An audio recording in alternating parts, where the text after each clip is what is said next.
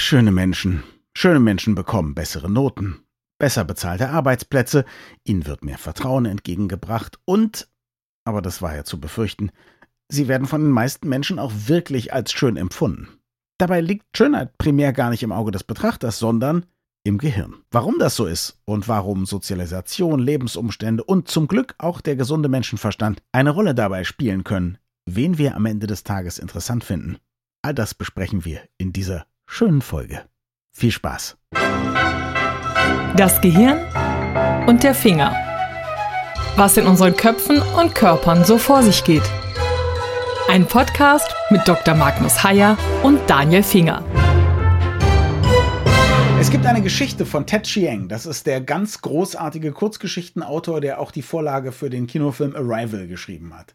Und in dieser wunderbaren Geschichte probiert man an einem College in den USA einen neuen Mechanismus aus, der direkt ins Gehirn eingreift und die Leute verlieren die Fähigkeit zwischen hübsch und hässlich zu unterscheiden. Und sie werden dann am Ende einer mehrwöchigen oder mehrmonatigen Testphase gefragt, ob sie das beibehalten möchten oder nicht. Und es gibt große Kontroversen, weil die, die früher schön waren und dadurch Anerkennung bekommen haben, sind auf einmal nichts mehr Besonderes und wollen es unbedingt zurück.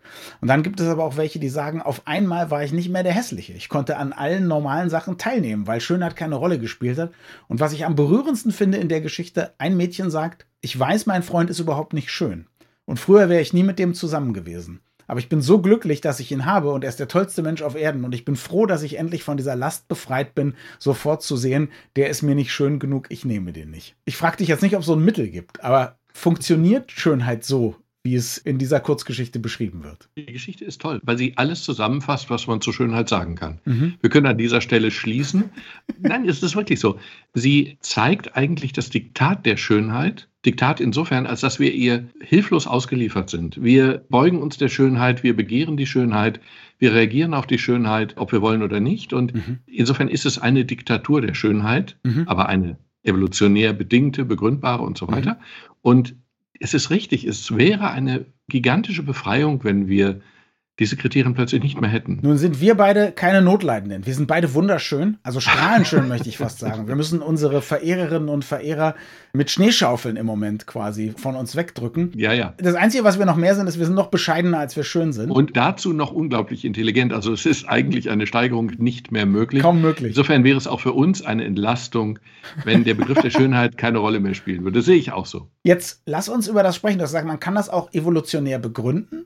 Also erstens, Wieso ist das so? Also wir finden ja beides eigentlich eine gute Idee, zusammen mit Ted Chiang vielleicht zu sagen, Schönheit sollte nicht etwas sein, was uns das Leben diktiert, ja, oder unsere Präferenzen diktiert. Also wieso ist das so? Und wie genau funktioniert es denn im Gehirn? Naja, also zunächst einmal, wenn du einem Neurologen irgendeine Frage stellst, dann legt der erstmal ein paar Probanden ins Kernspin. Das ist unsere Standardantwort auf jede denkbare Frage. Und hier ist es auch so, Du konfrontierst Menschen mit schönen Gesichtern. Ich glaube, du könntest es gleichermaßen mit schönen Stimmen und einem schönen Geruch zum Beispiel tun.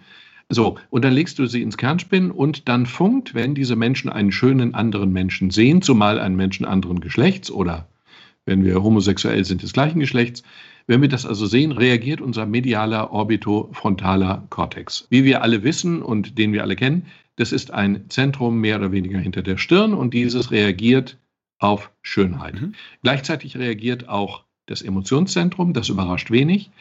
Also uns ist ja klar, dass Schönheit nur eine Äußerlichkeit ist und wir lassen uns von Schönheit ja nicht beirren. Es stimmt aber einfach nicht. Wir reagieren auf Schönheit und wir trauen schönen Menschen viele Dinge zu, die wir nicht schönen Menschen einfach nicht zutrauen. Mhm.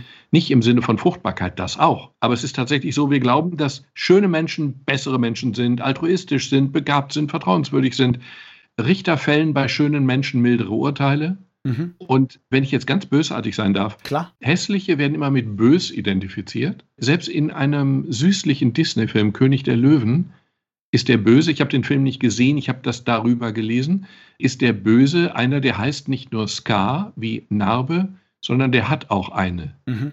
Und dann fiel mir noch bösartiger ein, in dem Film von Mel Gibson, Die Passion Christi. Sind die Bösen, die Jesus Christus verurteilen, alle hässlich und haben schlechte Zähne. Schlechte Zähne hatten damals wahrscheinlich alle, aber so wird es nicht ja, gezeigt. Ja, aber erstaunlicherweise die Guten in diesem relativ schlicht gestrickten Film. Also die Unterscheidung zwischen Gut und Böse ist bei Mel Gibson an den Zähnen erkennbar. Weißt du, warum er das gemacht hat? Nee. Weil es gab ja damals irgendwie im Nahen Osten keine schwarzen und weißen Cowboyhüte, sonst hätte man es damit gemacht. Ja, genau. Und so macht das eben mit guten und schlechten Zähnen. Das ist mir einmal aufgefallen. Das war auf so erstaunliche Weise primitiv, dass es schon wirklich erschreckend mhm. war.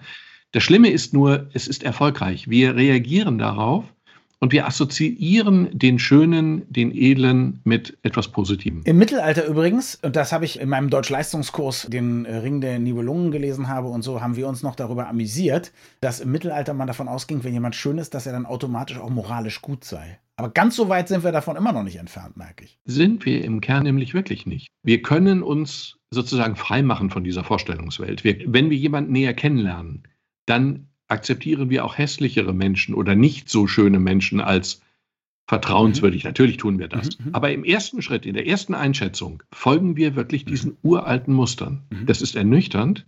Das ist komplett unemanzipiert. Das ist ja eine Bankrotterklärung gegenüber unserem differenzierten freien Willen, aber nichtsdestotrotz ist es wahr. Es gibt einen Film, der natürlich, weil es um einen Mann geht, der Frauen erobert und erobern kann, wie er will. Ja, klar, das ist sexistisch, aber wir stellen uns mal vor, es gäbe den Streifen auch genauso umgekehrt, dass also eine Frau das tut. Der Film ist mit Jean-Paul Belmondo. Und in diesem Film ist sein Motto, er möchte nur etwas mit hässlichen Frauen haben, weil mhm. sie einfach die besseren Menschen und die besseren Liebhaber sind. Also er hat sich offensichtlich freigemacht. er sagt, je hässlicher, umso besser ist es mit der Frau. Ich kann mir vorstellen, bei all dem Sexismus, dass es natürlich so ist, dass Leute, die immer schön sind und für schön gehalten werden, sich einfach auch nicht so viel Mühe geben müssen mit ihren Partnerinnen und Partnern. Das glaube ich persönlich auch. Mhm. Da kenne ich keine Untersuchung darüber, aber es ist so offensichtlich plausibel. Mhm. Wenn du immer schön bist, wenn du immer auf Händen getragen wurdest, wenn deine Lehrer dir gute Noten gegeben haben, nur weil du sie angestrahlt hast während des mhm. Unterrichts, mhm. dann ist relativ naheliegend, dass du dich nie durchbeißen musstest. Oder dich bemühen um jemanden, klar. Genau, du musstest dich weder um eine Person bemühen, noch um einen Job mhm. bemühen, noch um irgendwelche anderen Dinge bemühen. Mhm. Ist jetzt stark überspitzt, aber im Kern natürlich trotzdem mhm. richtig. Das Ernüchternde ist aber, dass die Schönen die symmetrischen, die gesund aussehenden mhm. am Ende auch beruflich erfolgreicher sind, zumindest im Durchschnitt. Ei, ei, ei, also wir kommen da einfach nicht raus. Ich habe ein paar Zitate zum Thema Schönheit rausgesucht. Von Menschen, die ich ganz toll finde. Und das erste ist von einem Philosophen, den ich sehr schätze, David Hume. Die Schönheit der Dinge lebt in der Seele dessen, der sie betrachtet. Was sagst du denn als Neurologe dazu? Naja, ich befürchte halt, dass die Seele dessen, der sie betrachtet, von relativ einfachen, schlichten und ernüchternden Trieben gesteuert wird. Es gibt keine objektive Schönheit. Maßstäbe ändern sich einerseits und andererseits haben wir natürlich trotzdem unterschiedliche Schönheitsideale. Also um jetzt zum tausendsten Mal auf meine geliebten Venus-Statuen zu kommen, mhm. die mit diesen unglaublich großen Brüsten und dem unglaublich dicken Hintern und die würde in unserer Gesellschaft nicht mehr als schön durchgehen. Also Nein. gar nicht als schön durchgehen.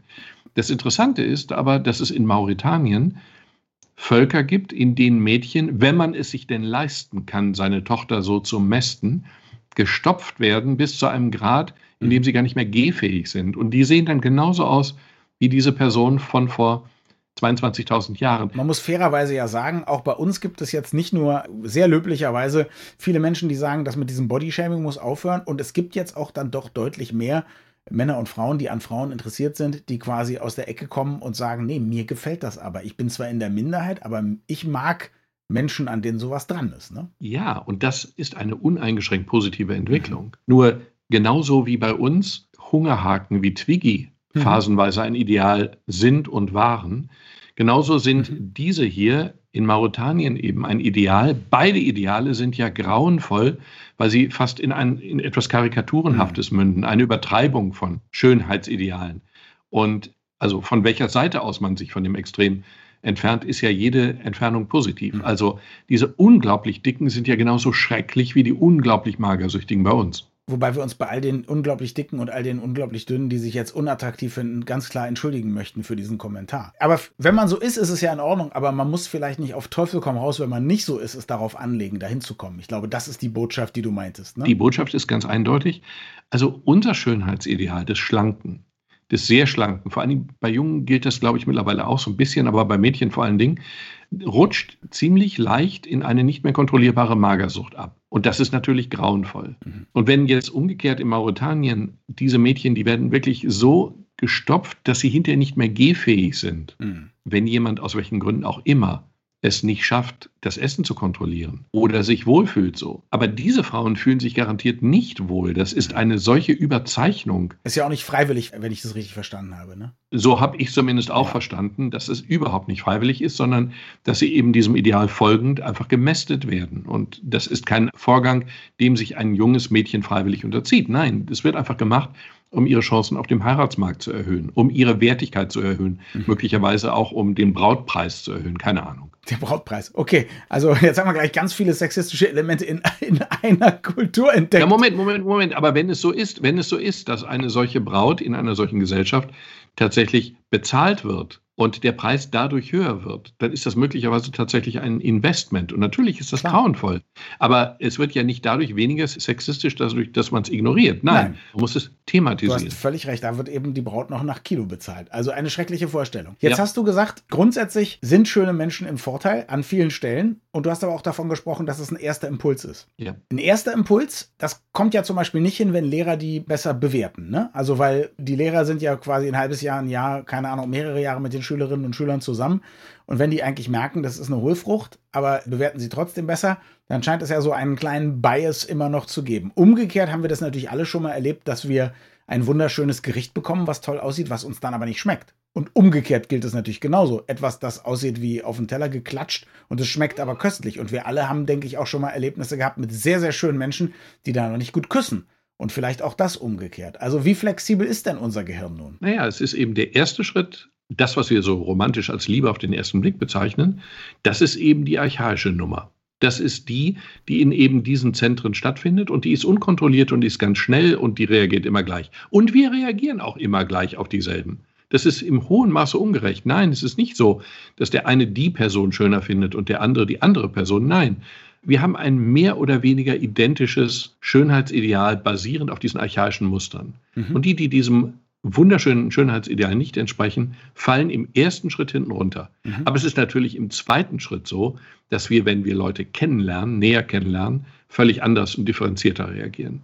Um ein ganz blödes Beispiel zu nennen, es ist ja auch ein Unterschied zwischen schön und interessant. Man hat ja mit allen möglichen Dingen experimentiert. Zum Beispiel hat man Menschen im Kernspinnen Räumlichkeiten, Räume gezeigt und die fanden übereinstimmend rund gestaltete Räume schöner. Und die haben auch so reagiert in dem medialen orbitofrontalen mhm. Kortex. Und die Frage, welche der Räume sie denn lieber sehen würden, das war gar nicht dasselbe. Mhm. Also es ist nicht zwangsläufig so, dass das, was ich schön finde, ich auch interessant finde. Mhm. Ich finde es nur erstmal schön.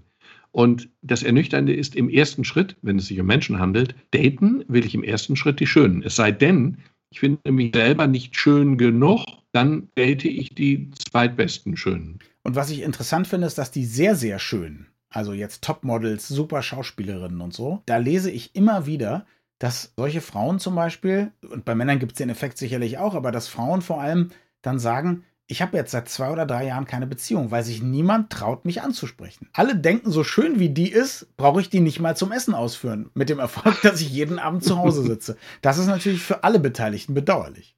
Genau, das kenne ich auch. Na, als du, als schöner Mensch, natürlich kennst du das, klar. Falsch das formuliert. Das kenne ich, das kenne ich, das kenne ich auch. Ich habe manchmal Skrupel, die Allerschönsten einfach nur anzusprechen, auch ohne Hintergedanken. Dann spreche ich eben die. Zweitschönsten an. Das ist ja auch immer sehr nett und man wird auch nicht enttäuscht. Aber ich kann mir vorstellen, dass dieser Effekt wirklich sehr ausgeprägt ist. Mhm. Jetzt ist es so, dass man auch immer wieder hört, ich, ich habe nicht gedient, wie man so schön sagt, nicht? aber so Geschichten von Leuten bei der Bundeswehr, das sind ja Leute, die alle so 18, 19, 20, 21 sind, ja. Und die erzählen dann, dass früher, als es keine oder kaum Frauen bei der Bundeswehr gab, dass am Anfang hat man noch vernünftige Maßstäbe und irgendwann ist dann auch die Putzfrau Mitte 40, die da reingeht, ein Objekt der Begierde, weil man so lange einfach keine Frauen gesehen hat. Also offensichtlich verändert sich dieser Maßstab auch oder ist zumindest ein bisschen veränderlich. Ja, wir bewegen uns jetzt natürlich massiv im Grenzbereich oder weit, weit jenseits des Grenzbereiches des Sexismus, des Frauenfeindlichen oder wie auch immer. Aber Gilt umgekehrt gehe ich fest davon aus für Männer. Also die Bundeswehrgeschichte, damals waren es eben Männer, deswegen kenne ich diese Geschichten. Ich glaube genau. nicht, dass das nur in eine Richtung funktioniert. Ne? Und ich war ja auch mein gesamtes Leben Mann, insofern kenne ich auch eben nur diesen Maßstab und den anderen nur aus Erzählungen. Mhm. Aber Ich habe mal eine Sache erlebt, die wirklich bizarr war. Wir waren mit einem Freund von mir, wir waren zwei Wochen auf dem heiligen Berg Athos. Der Berg Athos ist in Griechenland, das ist eine Mönchsrepublik mit einer scharfen Grenze, gut kontrolliert. Und auf dem Berg Athos leben nur Männer. Mönche, Arbeiter und eine Handvoll Pilger. Aber eben nur Männer. Es gibt überhaupt keine einzige Frau auf dem Athos. Es gibt noch nicht mal weibliche Säugetiere, soweit ich weiß. Oder Katzen, Hunde, ja, aber. Ja, die übertreiben es schon ein bisschen. Man möchte nicht drüber nachdenken, warum das so ist. Aber wir kamen dann nach 14 Tagen oder so ähnlich zurück auf den Nicht-Mönchsrepublik-Teil mhm. Griechenlands und sahen dort in dem Ort Uranopolis, die erste Frau, die wir sahen, war eine für uns steinalte vielleicht 40-jährige Griechin, aber wir waren 20. Also heute würdest du sagen, junge Frau. Aus genau. heutiger Sicht eine absolut junge Frau ja. und damals eben eine steinalte Frau. Wir waren 20, sie war 40 und mhm. wir fanden sie beide über alle Maßen attraktiv, nachdem wir 14 Tage lang nur Männer gesehen hatten. Also die Maßstäbe verschieben sich schon erheblich. Ich habe dir versprochen, ich habe noch ein paar Zitate mitgebracht. Das andere ist auch von jemandem, den ich sehr, sehr mag, Christian Morgenstern. Schön ist eigentlich alles, was man mit Liebe betrachtet. Je mehr jemand die Welt liebt, desto schöner wird er sie finden. Super. Und neurologisch korrekt? weißt du, manchmal sind die Philosophen oder die Dichter durchaus klüger als die Neurologen. Mhm. Wir mit unseren groben Messmethoden im Kernspinnen, wir beantworten alles mit dem Kernspinnen, aber das ist eben nicht eine Antwort auf alles. Und wenn ich etwas mit Liebe betrachte, ja, dann wird dieses kleine Zentrum hinter der Stirn zwar vielleicht nicht so ganz schnell und so überzeugend feuern, aber der Rest des Gehirns dann schon. Mhm. Dann liebe ich trotzdem, auch wenn es keine objektiv sofort reaktive Schönheit ist. Das ist vielleicht auch wichtig, dass es eben nicht nur dieses eine optische Schönheitszentrum gibt. Ne? Du ja, hast ja, ja vorhin auch nochmal gesagt, Stimme ist ganz wichtig, Geruch ist total wichtig, haben wir uns ja schon mal drüber unterhalten. Also es ist ein, ein Mehrkomponentenkleber. Ja, aber es ist trotzdem ernüchternd, mhm. dass wir in einer Gesellschaft leben, wo wir eigentlich denken, dass wir uns von diesen Dingen ein wenig emanzipiert haben. Nun sind wir aber auch eine viel visuellere Gesellschaft, als wir es je waren. Das muss man ja auch sagen sagen, früher, wenn man jemanden getroffen hat, hat man den meistens live erlebt. Da konnte man den riechen. Ja, da konnte ja. man sehen, wie der sich bewegt. Heute sehen wir tatsächlich oft nur so einen Ausschnitt. Dann ist noch ein Beauty-Filter drüber. Also auf eine gewisse Art und Weise sind wir ja auch optimiert auf dieses eine Zentrum, dessen kompletten Namen ich jetzt wahrscheinlich nicht. Mediofrontaler Cortex, irgendwie sowas. Medio, richtig, Orbito und dann frontaler Cortex. Medio-Orbito-frontaler Cortex, ja. Also wir haben uns ganz schön darauf jetzt auch spezialisiert. Was auf eine Art schade ist. Ja, das ist sehr schade. Aber der Punkt ist, es wird ja tendenziell eher schlimmer als weniger schlimm. Mhm. Wie du zu Recht sagst, wenn wir Porträts irgendwo hochladen auf Instagram oder so, mhm. vielleicht bin ich nicht mehr die Kerngruppe, die Zielgruppe, aber das sind ja optimierte Bilder in einer Weise, die überhaupt keine Realität mehr widerspiegeln. Zum Teil ja. Zum Teil bist du aber auch noch viel, viel älter und kannst dir nicht vorstellen, dass man mal so jung war. Das ist aber jetzt unverschämt. Geht das mir ja genauso. So das kann ich so nicht akzeptieren. Hm? Das Zweite ist, dass natürlich auch so Shows wie Germany's Next Top Model hm ein Schönheitsideal befeuern, dem man überhaupt nicht gerecht werden kann. Es gibt einen wunderbaren Effekt, der genau dieses Phänomen mhm. beschreibt, aber schon älter ist, wie man dem Titel entnehmen kann, der sogenannte Charlie's Angel-Effekt. Drei Engel für Charlie im Deutschen, natürlich. Drei Engel für ja, Charlie. Klar. Das war früher, ich kann mich erinnern, einen von den drei Engeln spielte Face It, irgendwas wie die Farrah hieß. Fawcett. Und später Farrah Fawcett Majors, weil sie dann mit Lee Majors verheiratet war, dem so und so viel Millionen Dollar Mann. Ich staune anerkennen. Ich war ein ganz großer Farrah Fawcett-Verehrer. Moment, Moment. Ich kann mich an den Namen überhaupt nicht erinnern, muss aber zur Kenntnis geben, das war die blondeste Blondine, die ich jemals gesehen habe. Und die fanden wir natürlich alle unfassbar schön. Und man konnte war bei jedem auch. Lächeln. Sie war es auch. Man konnte bei, bei jedem Lächeln mindestens 32, eher 40 strahlend weiße Zähne sehen. Und ich glaube, es waren 64. Ja, mindestens. Und dieser Effekt, den nennt man eben Charlie's Angels-Effekt. Mhm. Das ist wir vergleichen unsere Umgebung mhm. immer miteinander. Okay. Und ob die Umgebung jetzt echt ist oder nicht echt, wie Far, Farah Facet irgendwas, Fawcett. das ist in unserem Gehirn nicht verankert. Wir nehmen die alle erstmal als echt wahr. Und wenn wir dann diesen blonden, blonden Superengel sehen, dann kommen uns die Personen in unserer Umgebung alle ein bisschen weniger blond vor. Und das ist natürlich ein Problem, sowohl bei den drei Engeln für Charlie als auch bei Deutschland sucht sein nächstes Topmodel. Aber das Ernüchternde ist, dass selbst in dem Bereich, wo man denken würde, da spielt diese Oberflächlichkeit wirklich keine Rolle, sie eine zunehmende Rolle spielt. Mhm. Wir operieren mehr an Gesichtern, Busen, Hintern als jemals zuvor, auch in Deutschland. Mhm.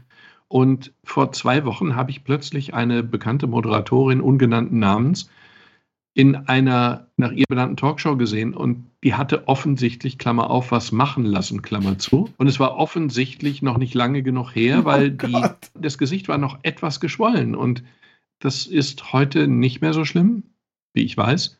Aber das ist natürlich schade, wenn eine Person, die eigentlich durch Intellekt besticht, dann plötzlich sich unters Messer legt. Ich würde sagen, an alle, die jetzt denken, sie sind nicht schön genug oder der Partner, die Partnerin neben ihnen ist nicht schön genug, vielleicht mein letztes Zitat zum Abschluss. Es ist von Albert Einstein, dem darf man eigentlich nicht widersprechen. Und der hat gesagt, das Schönste, was wir erleben können, ist das Geheimnisvolle. Ja, und da habe ich als Neurologe überhaupt nichts Kluges hinzuzufügen oder entgegenzusetzen. Danke fürs Zuhören und bis zum nächsten Mal. Wir freuen uns immer über Feedback an mail.gehirnfinger.de.